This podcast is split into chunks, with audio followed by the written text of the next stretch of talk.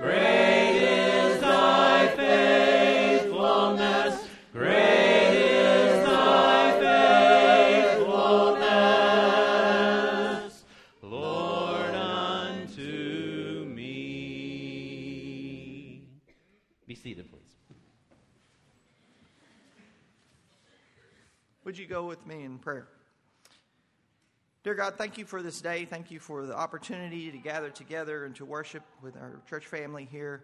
We ask that you would help us to help each other to draw close to you and to um, to uh, point to the love that you have for each of us. Lord, uh, we thank you for that opportunity and, the, and the, the, the encouragement that we receive from those around us. Lord, we ask that you would be with those who aren't with us this morning. We know that several of our own members are, are sick. We're thankful for the successful surgeries that were had this week, and we ask that you would be with them in their recovery. We ask that you be with others who may still be suffering in some way. We ask that you would provide healing for them. Lord, we ask that you would um, be with those who are away from us, who are particularly those who serve in our military.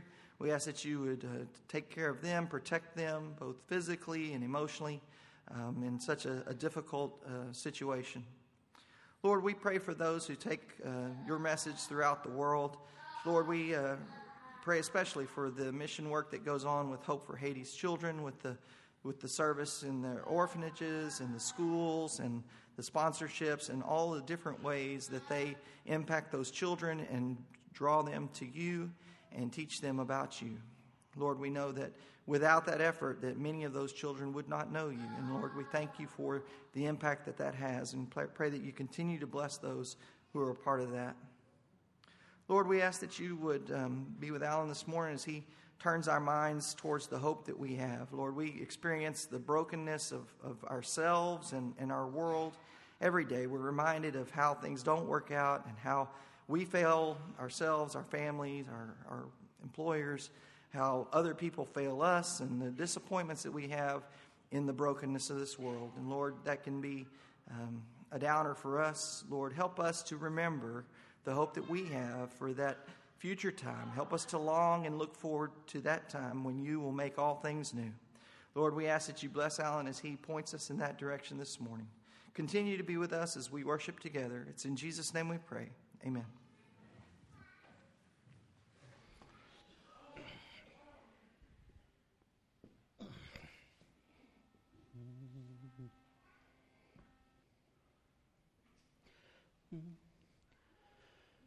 My faithful Father,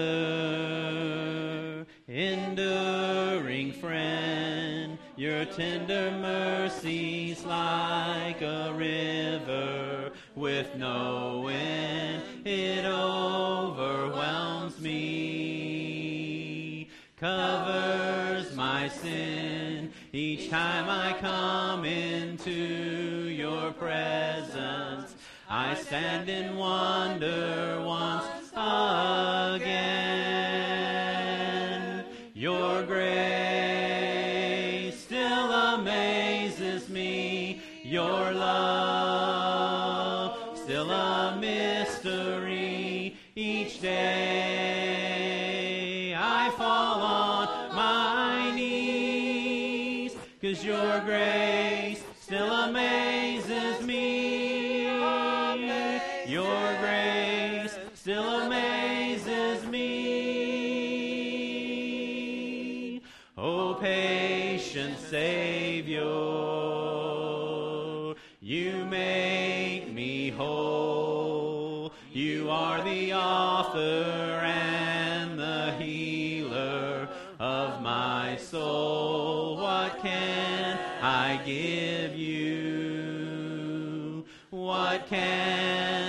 Say? I know there's no way to repay you, only to offer you my praise.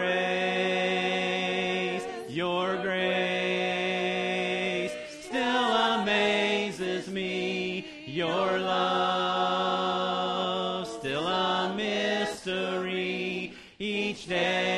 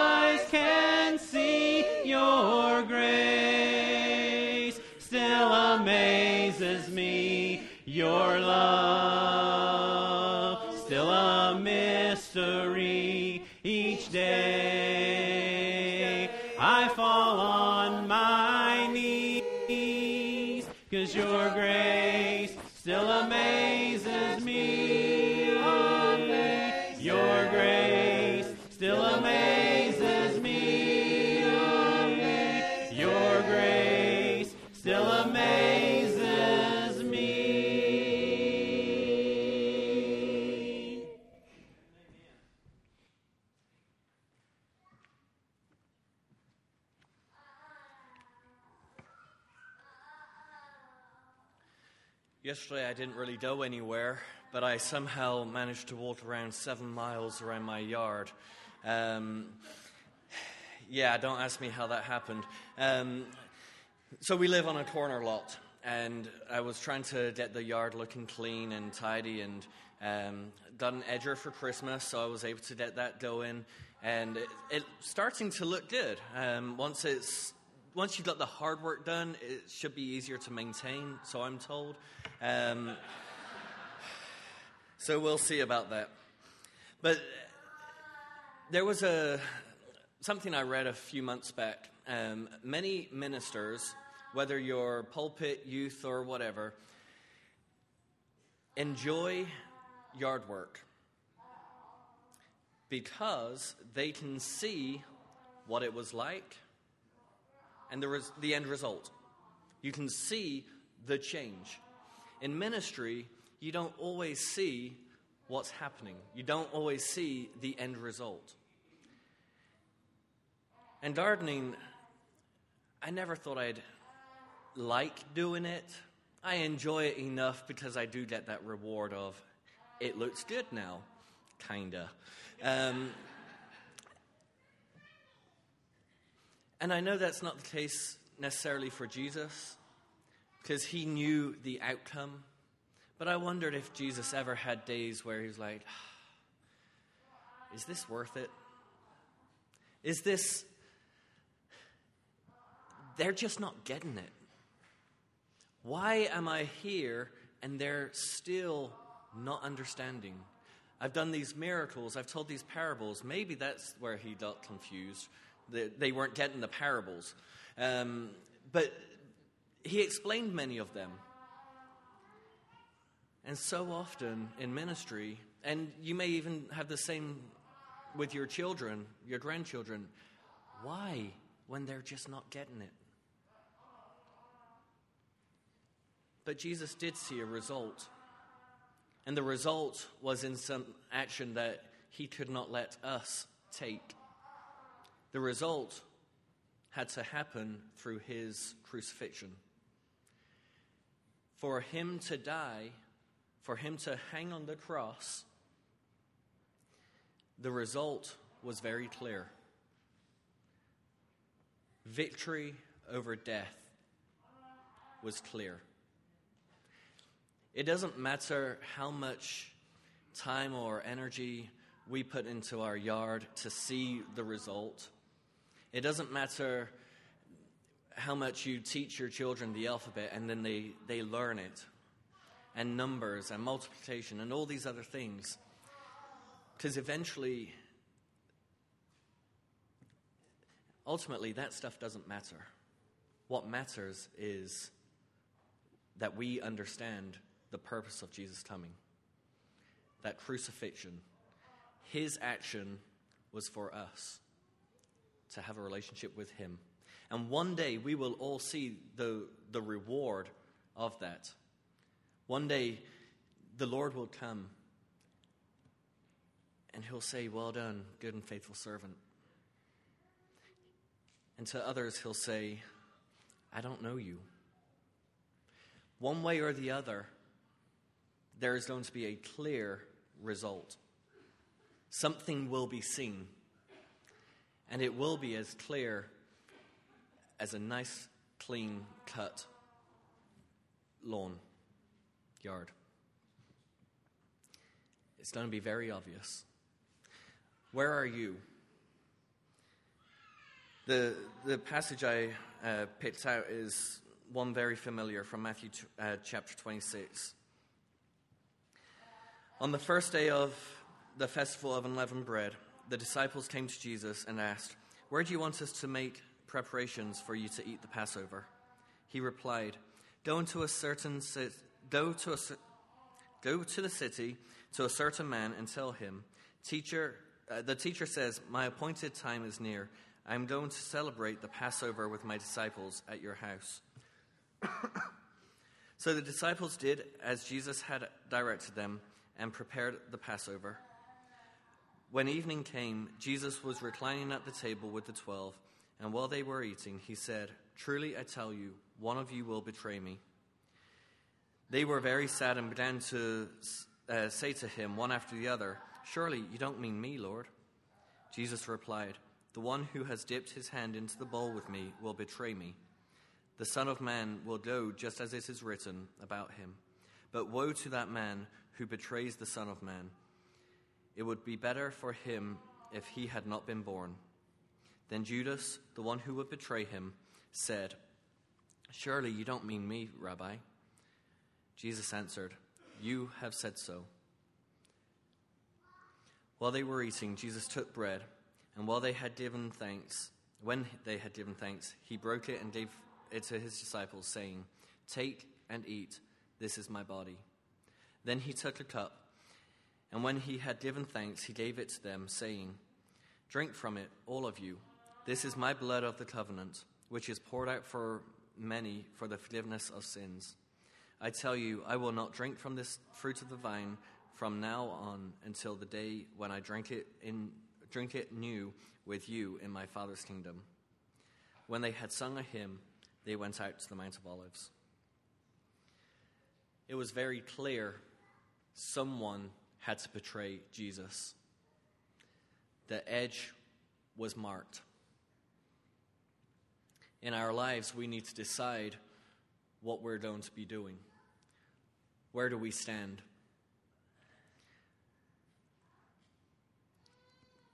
Because one day, everyone will know where we stand.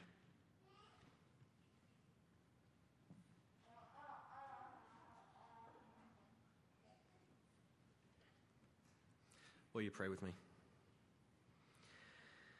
Father God, I want to thank you for bringing your son Jesus to die on the cross to die so that we may have a hope of eternal life with you.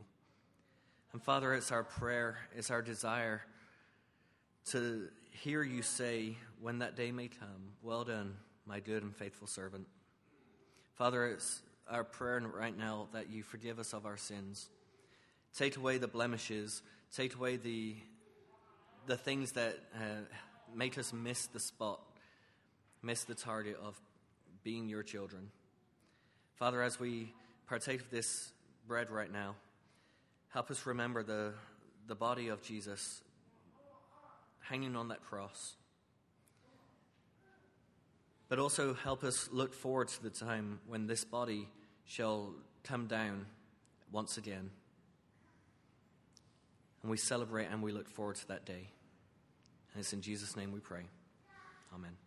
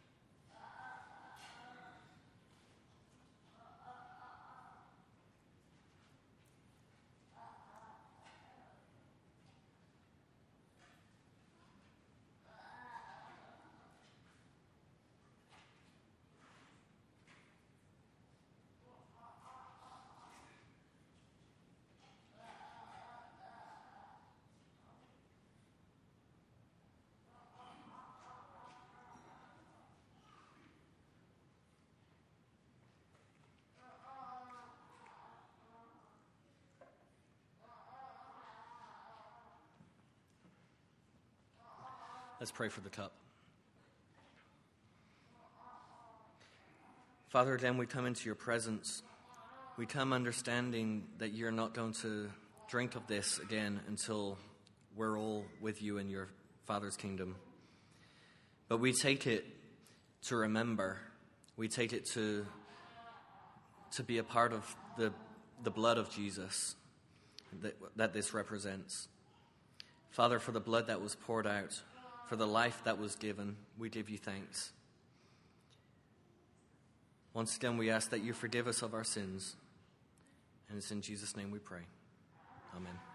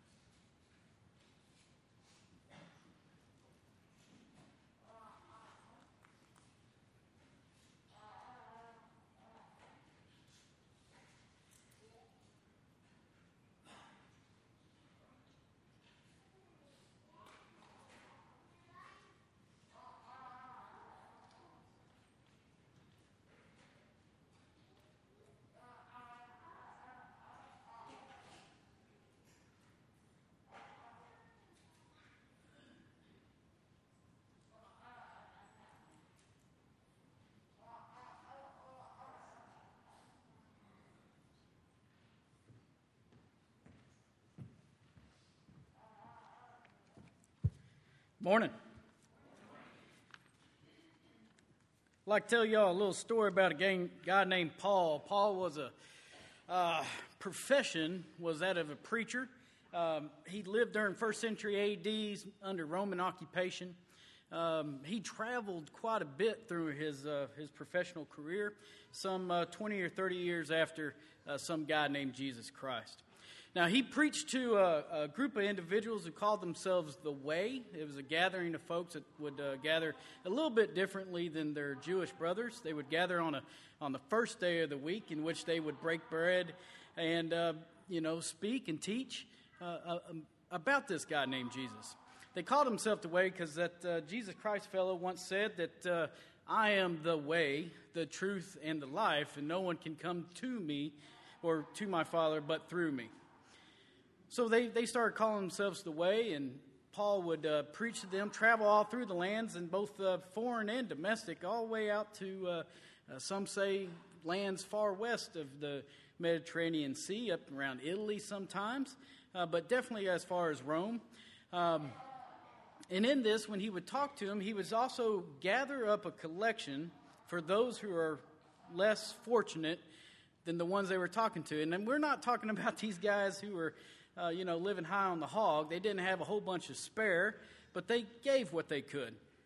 And they took a collection back to, uh, quite frankly, those in Jerusalem who were having a real rough go under Roman occupation.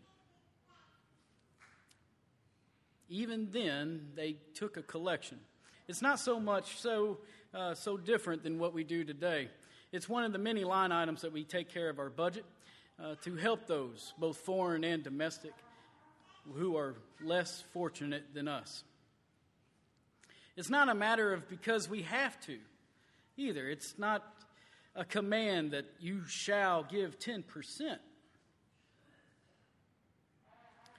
It's a number that's between you and God Himself. It's a number that you must be giving to the happiness of your own heart because you want to.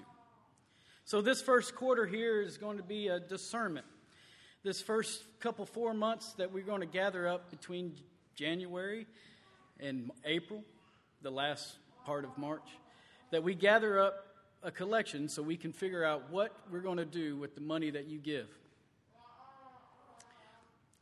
As you see, uh, last year, as far as the update for, for budget, uh, we are currently over budget. We've, y'all have given more, uh, more generously, and uh, the church has done great, wonderful things with that, and we continue to do so. Uh, our weekly budget up to this point that we're doing our discernment is actually over what we did last year. Uh, so that shows the great, uh, great blessings that God has bestowed upon us, and also the wonderful heart that you have as a congregation. I ask that you continue to do so, so that uh, as we, as a group, still decide what this church can do uh, and will do for the following year. That uh, you pray for us as, as the uh, budget leader team, as, as the ministry team, to um, help decide wisely what to do with your funds. Uh, February 15th, or excuse me, February 19th is the next meeting, uh, and you're all invited to come um, to help voice your opinions or just to learn uh, what it is that we do and, and how we do about that. There's a lot of prayer, a lot of uh, discussion amongst ourselves, uh, but there's also a lot of open discussion uh, to, to come to a decision about our budget and ask that y'all be a part of that. But you most definitely get to be a part of it for a discerning process. Uh, with that, let's bless the giving. Lord, thank you for today. Thank you for this opportunity to come together as friends and family, to come and give this offering back to you. Lord, none of this money's ours. It's just yours that you've given us authority over to give here and there. Lord, we ask that you bring in each and one of our hearts that uh, you allow us to not just to, to give, uh, as we heard earlier in the week, not just to give graciously, but sacrificially. Lord, we're so very grateful for all that you do. We ask that you bless this money that we raise and to honor your name. In Jesus' name, amen.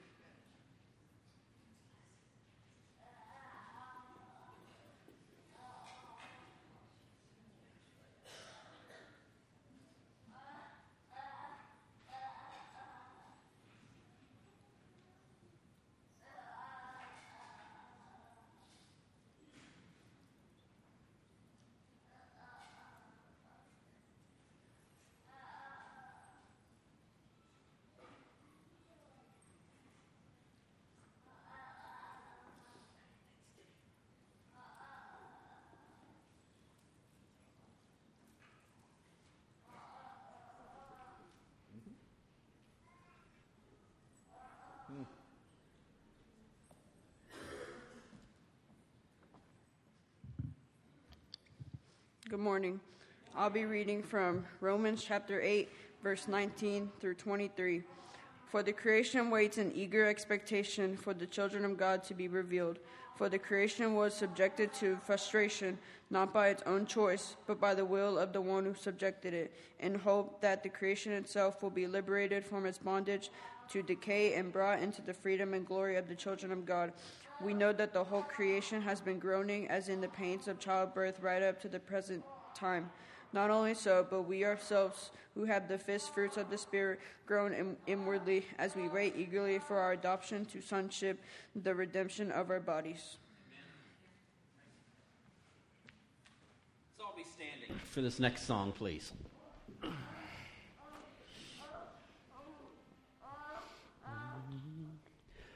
Holy, holy are you, Lord. The whole earth is filled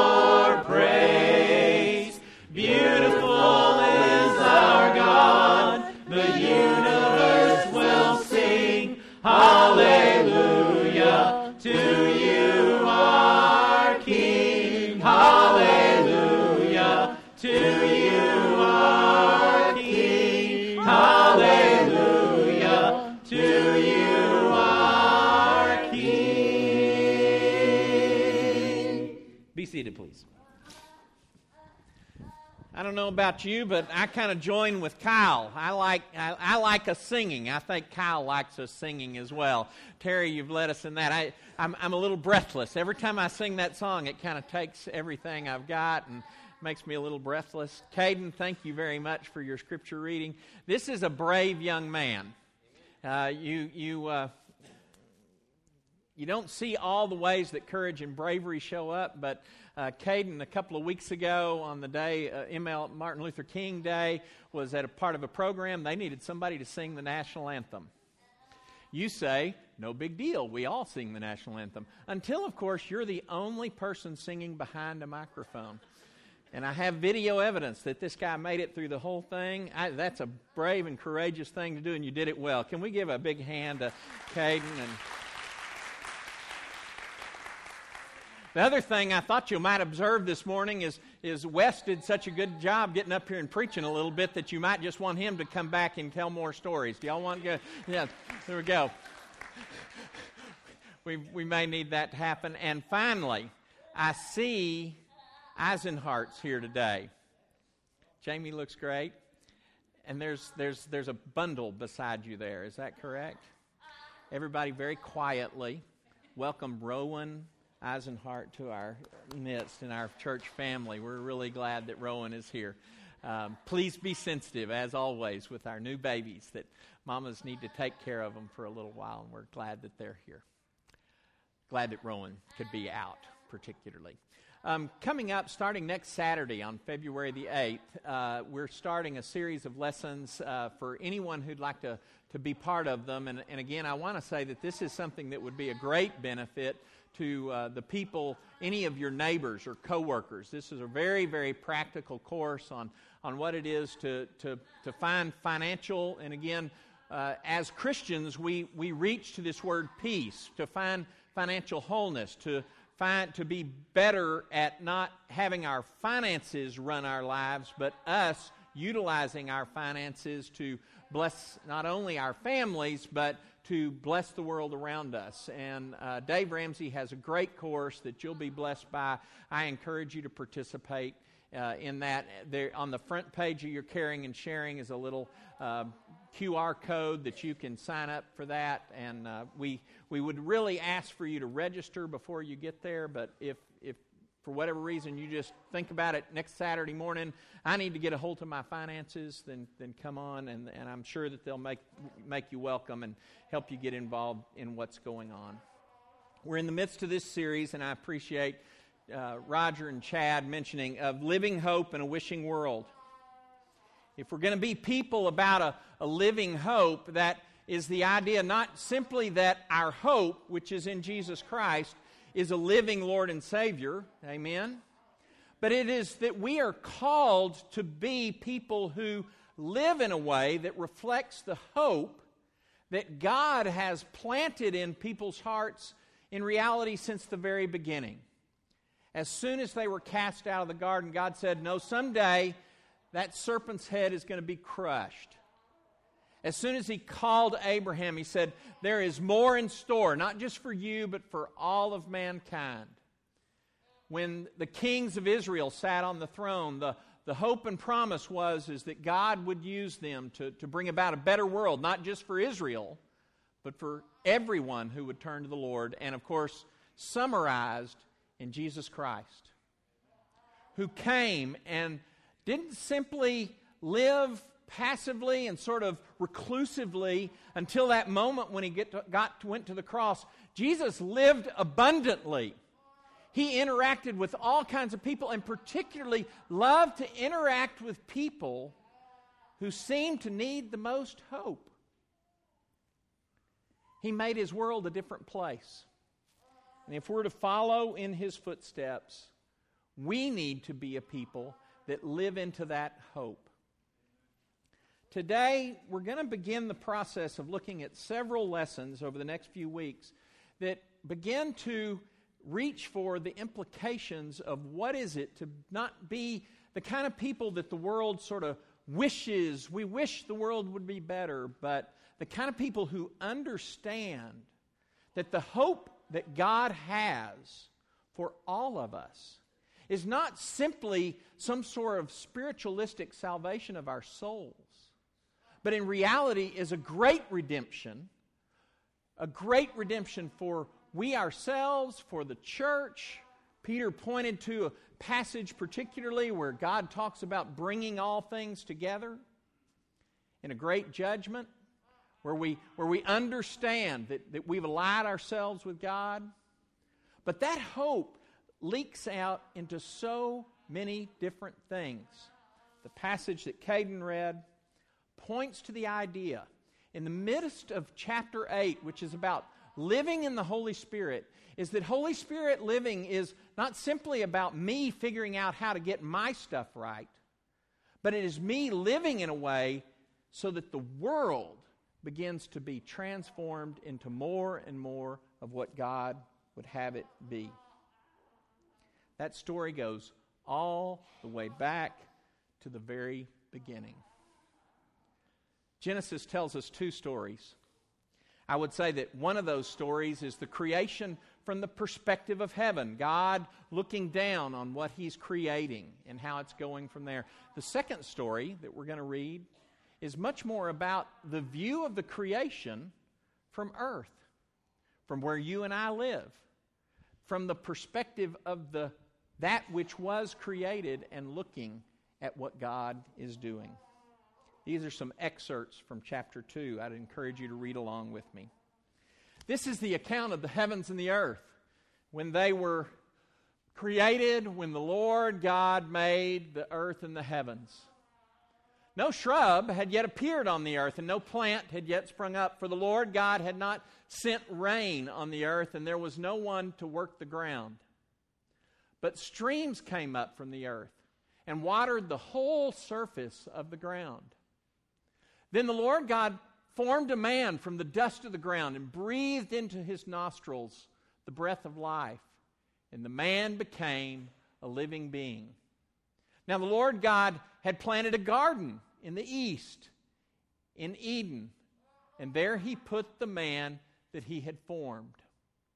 The Lord God made all kinds of trees grow out of the ground, trees that were pleasing to the eye and good for food. In the middle of the garden were the tree of life and the tree of knowledge of good and evil.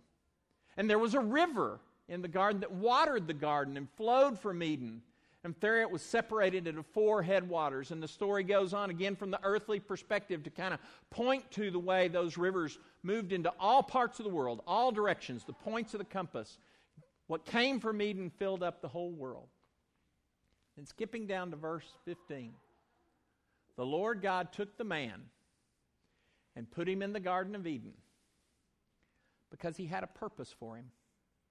He put him in the Garden of Eden to work it and take care of it. Won't you join me in prayer? Our Father and our God, it is our desire to live into your great hope. It is our desire to see things the way that you see them.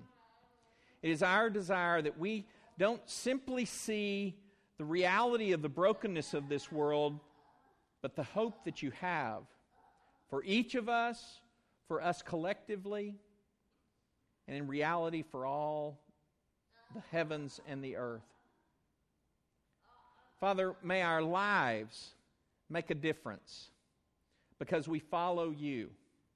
And we want to be people who, in every aspect of our life and in every way that we live, are in concert, in sync, are harmonizing with what you want.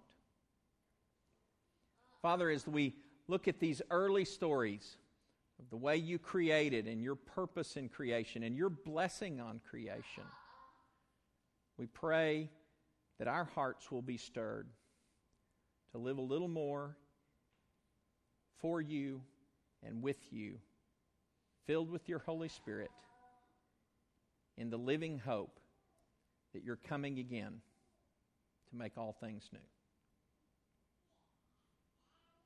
We thank you for Jesus and the way he is the first fruit of that great hope. And it is in his name that we all pray and we all say, so, the chapter 1 story basically is summarized in this way God saw all that He had made, and, he, and it was very good. It is a tendency on our part as humankind to kind of point towards that sixth day of creation. In fact, the last half of the sixth day of creation. He created man in his image, male and female, he created them. And we, and we think, oh, that was so good. Men, we particularly say, we are sure glad you created women. Somebody say amen. I'm not sure that the women always say they're thankful that he created man, but that's beside the point.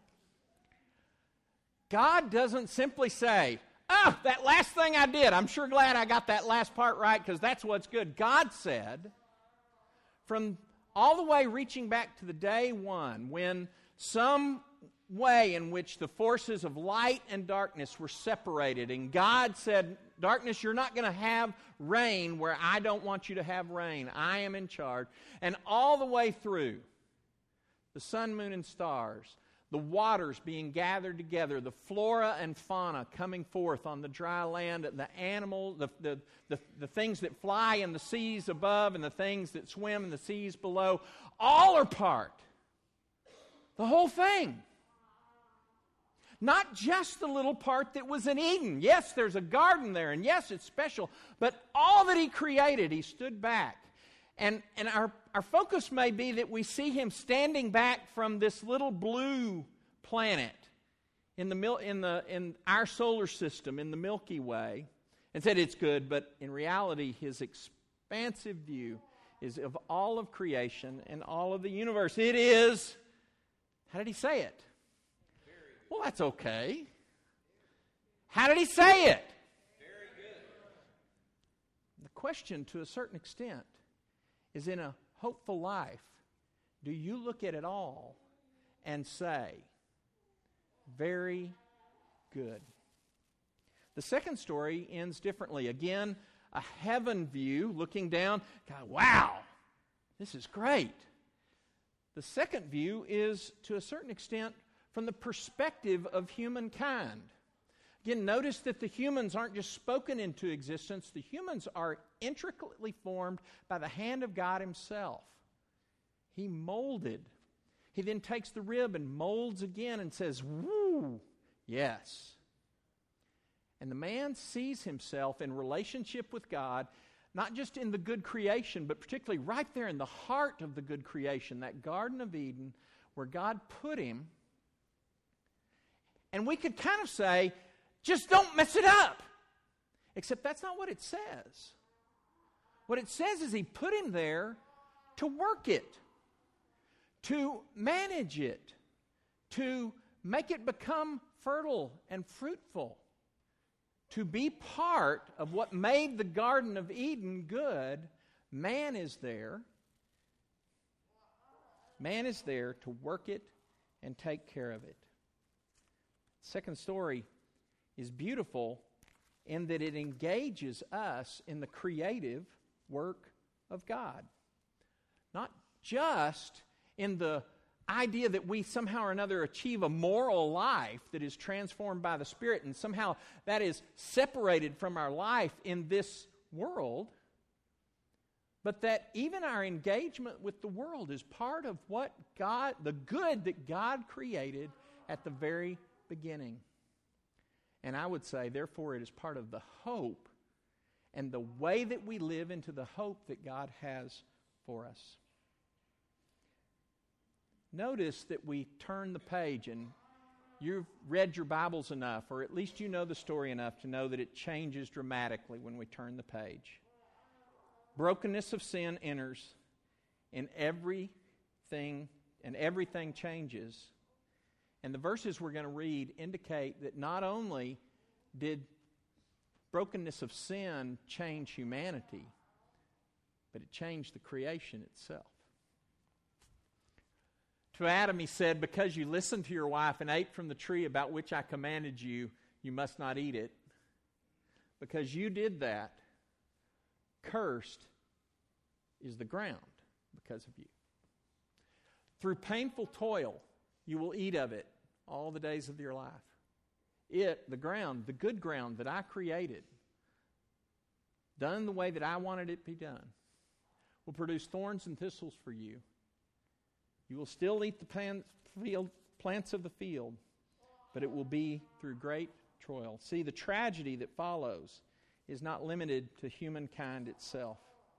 And so it is that Romans 8 and several other passages, you can read in Ephesians chapter 1 about verse 8. You can look in Colossians chapter 1 verse 7 and 9.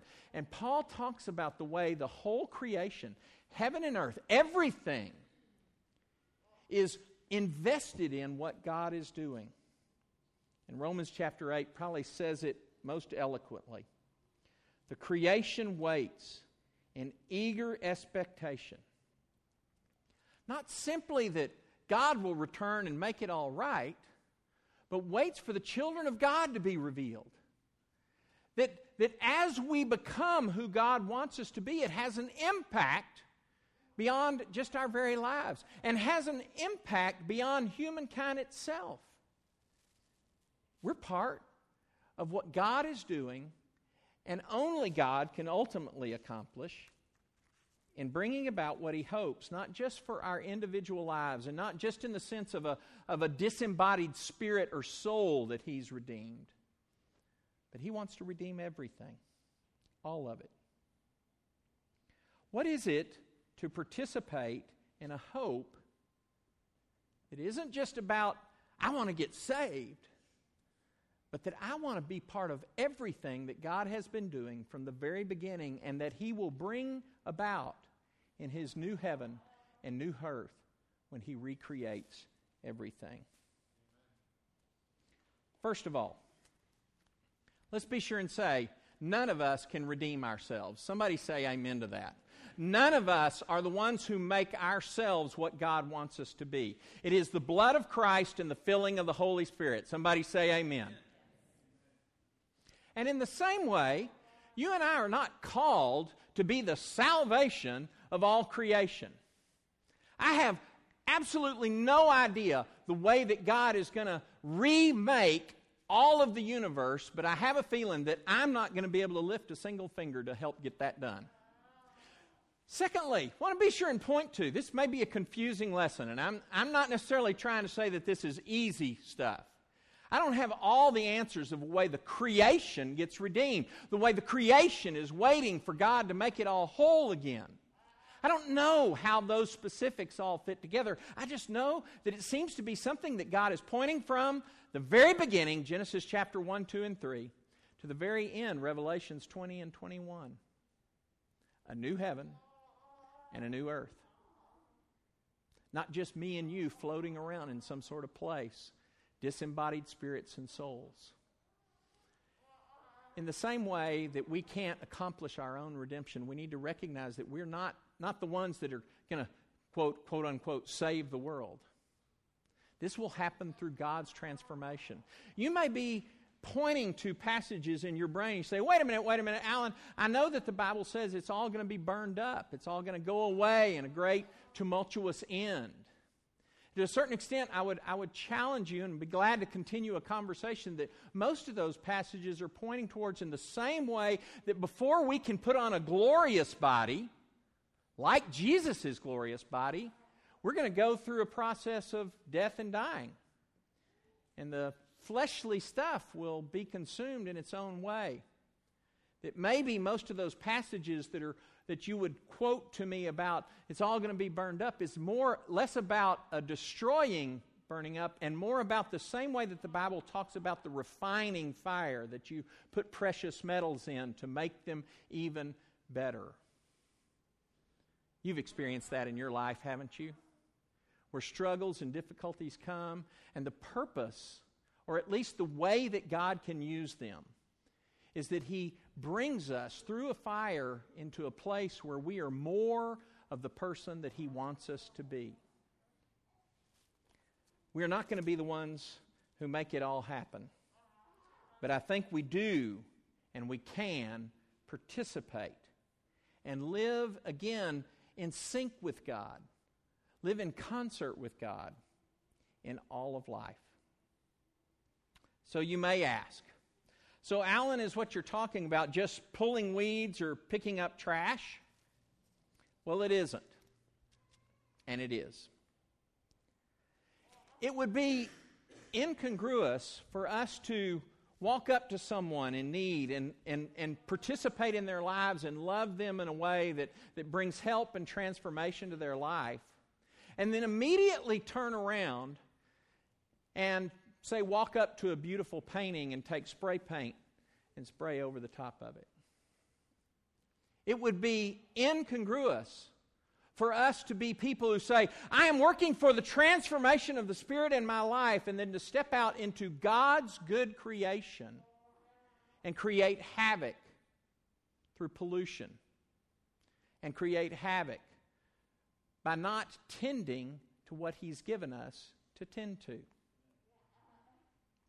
So make no mistakes. It's not just about pulling weeds, and it's not just about picking up trash, which we should be doing. Did God create it to be trashed by humankind? And the answer is God created man to come in and work it and care for it. And that has a multitude of implications that, by the way, are not easy to work through. But we need to recognize that even when, Peter, I did not set up Peter to talk about mowing the yard. I just want to be sure that's heard. This is not true everywhere, but in our climate, in our kind of grass, do you know one of the reasons that you mow the lawn? Somebody says to get really hot and sweaty and dirty. You mow the lawn because it helps control the weeds. The beneficial grass is blessed by keeping the weeds from continually growing. Now, do I mow the grass because I say, Lord, I want to. Pre-. I start, but when I turn on the mower, I say, Lord, bless me as I bring about your good creation. I don't. But I'm trying to help you see that there are little things that you do in your life, all parts of your life, that either contribute towards being consistent with what God wants in the world or are contrary to what God wants in the world.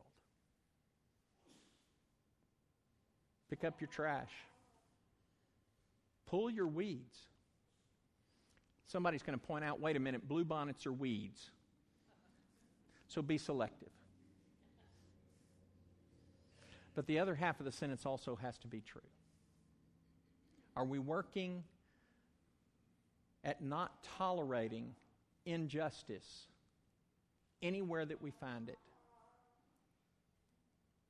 Because we want God's new creation to at least be glimpsed in the things that we do right here and right now here on earth.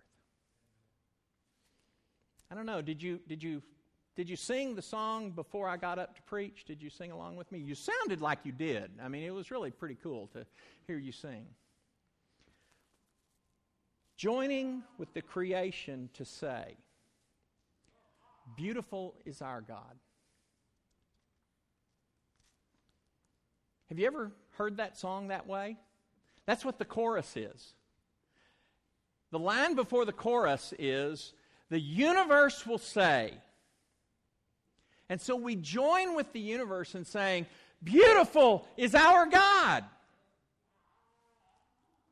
And I want to say to you, I don't know all the ways you can accomplish this because the universe says, Beautiful is our God by shining the way God created it to shine. A snow covered mountain standing there and saying, Look at what the hand that created me. When you get off into a really dark place at nighttime and there's no clouds and you look up and see the stars, and the stars themselves simply say, Beautiful is our God. How are you going to contribute? As the creation that God seemed to wait to the very last to put his greatest touch, here is the image of God.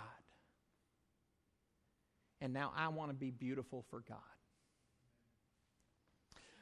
I want to be sure and point out, guys, that's not about all the bodybuilding you can do and tight t shirts that you can wear so that you can be beautiful for God. I thought I'd pick on the guys first.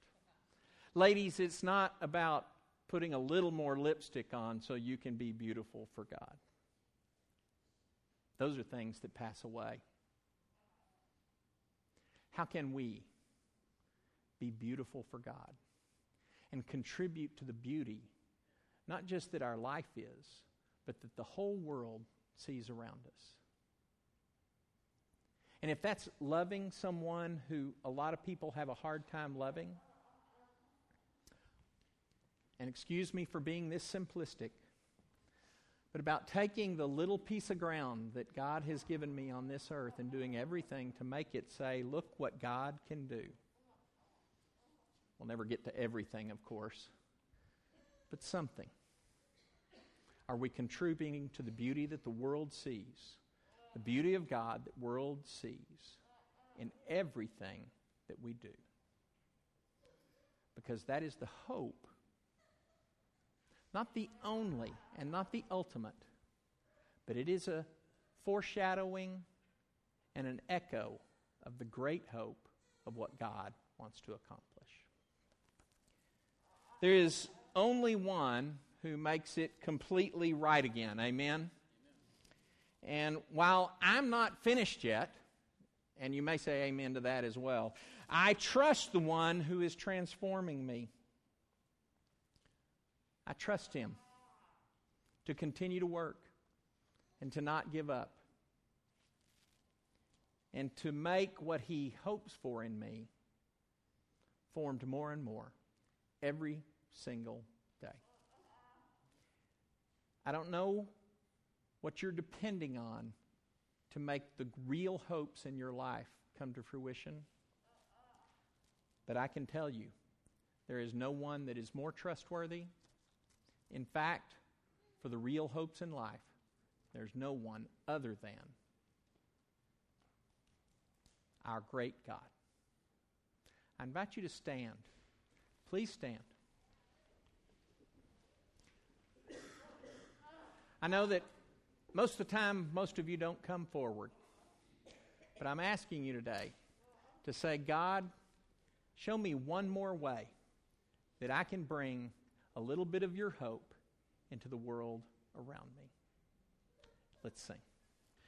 Jesus, you're my firm foundation. I know I can stand secure. Jesus, you're my firm foundation. I put my hope in your holy word. I put my hope in your holy word. I have a living hope.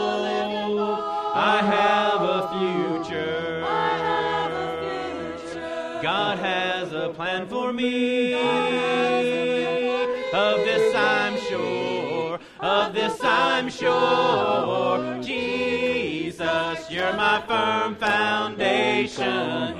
I know I can stand secure. Jesus, you're my firm foundation. I put my hope in your holy word. I put my hope in your holy word.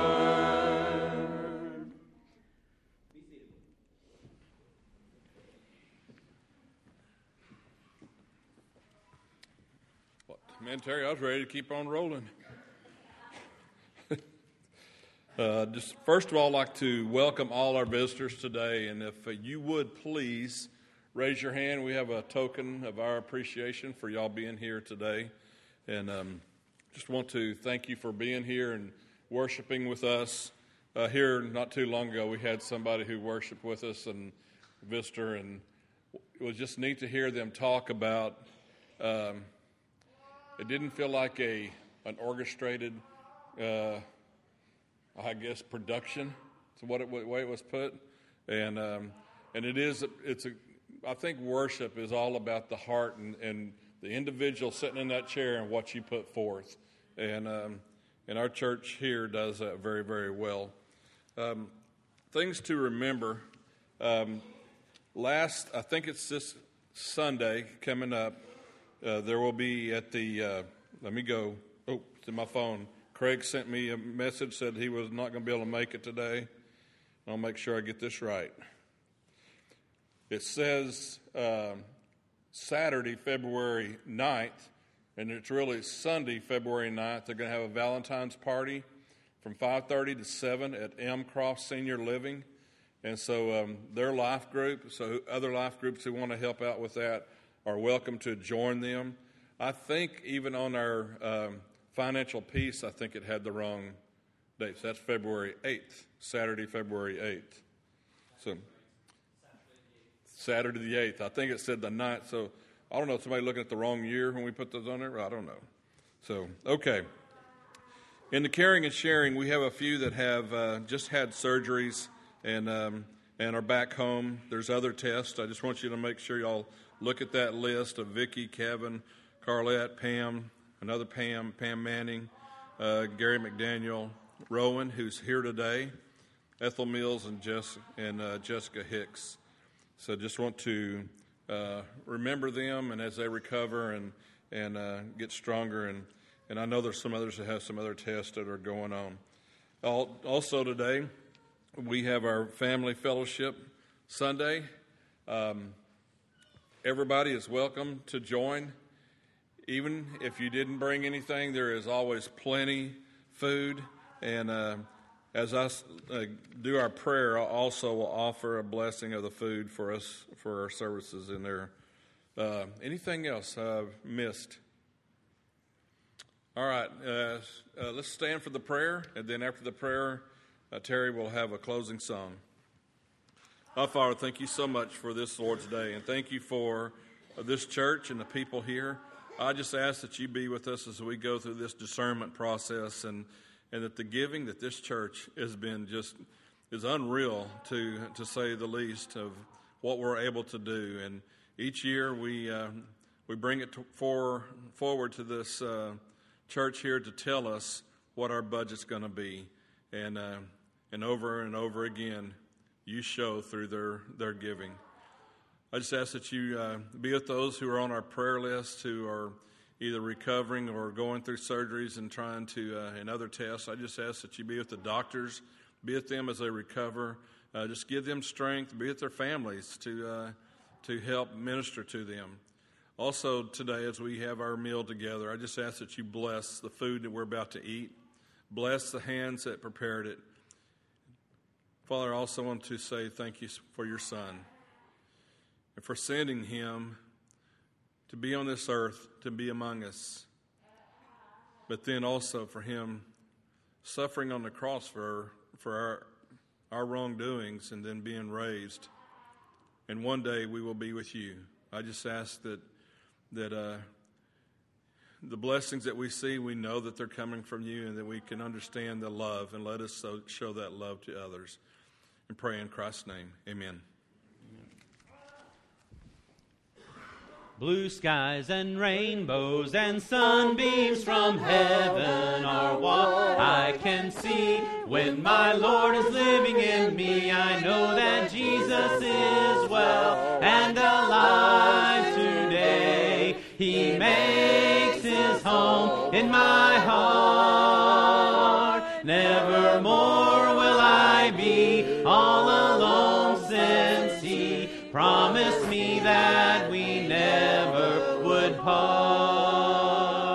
Tall mountains, green valleys, the beauty that surrounds me. All make me aware of the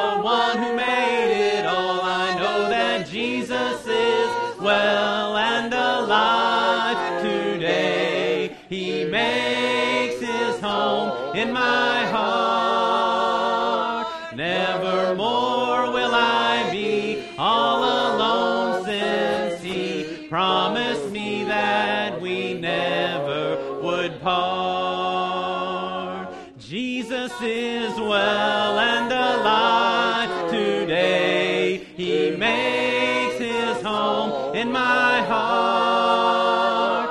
Nevermore will I be all alone since he promised me that we never would part.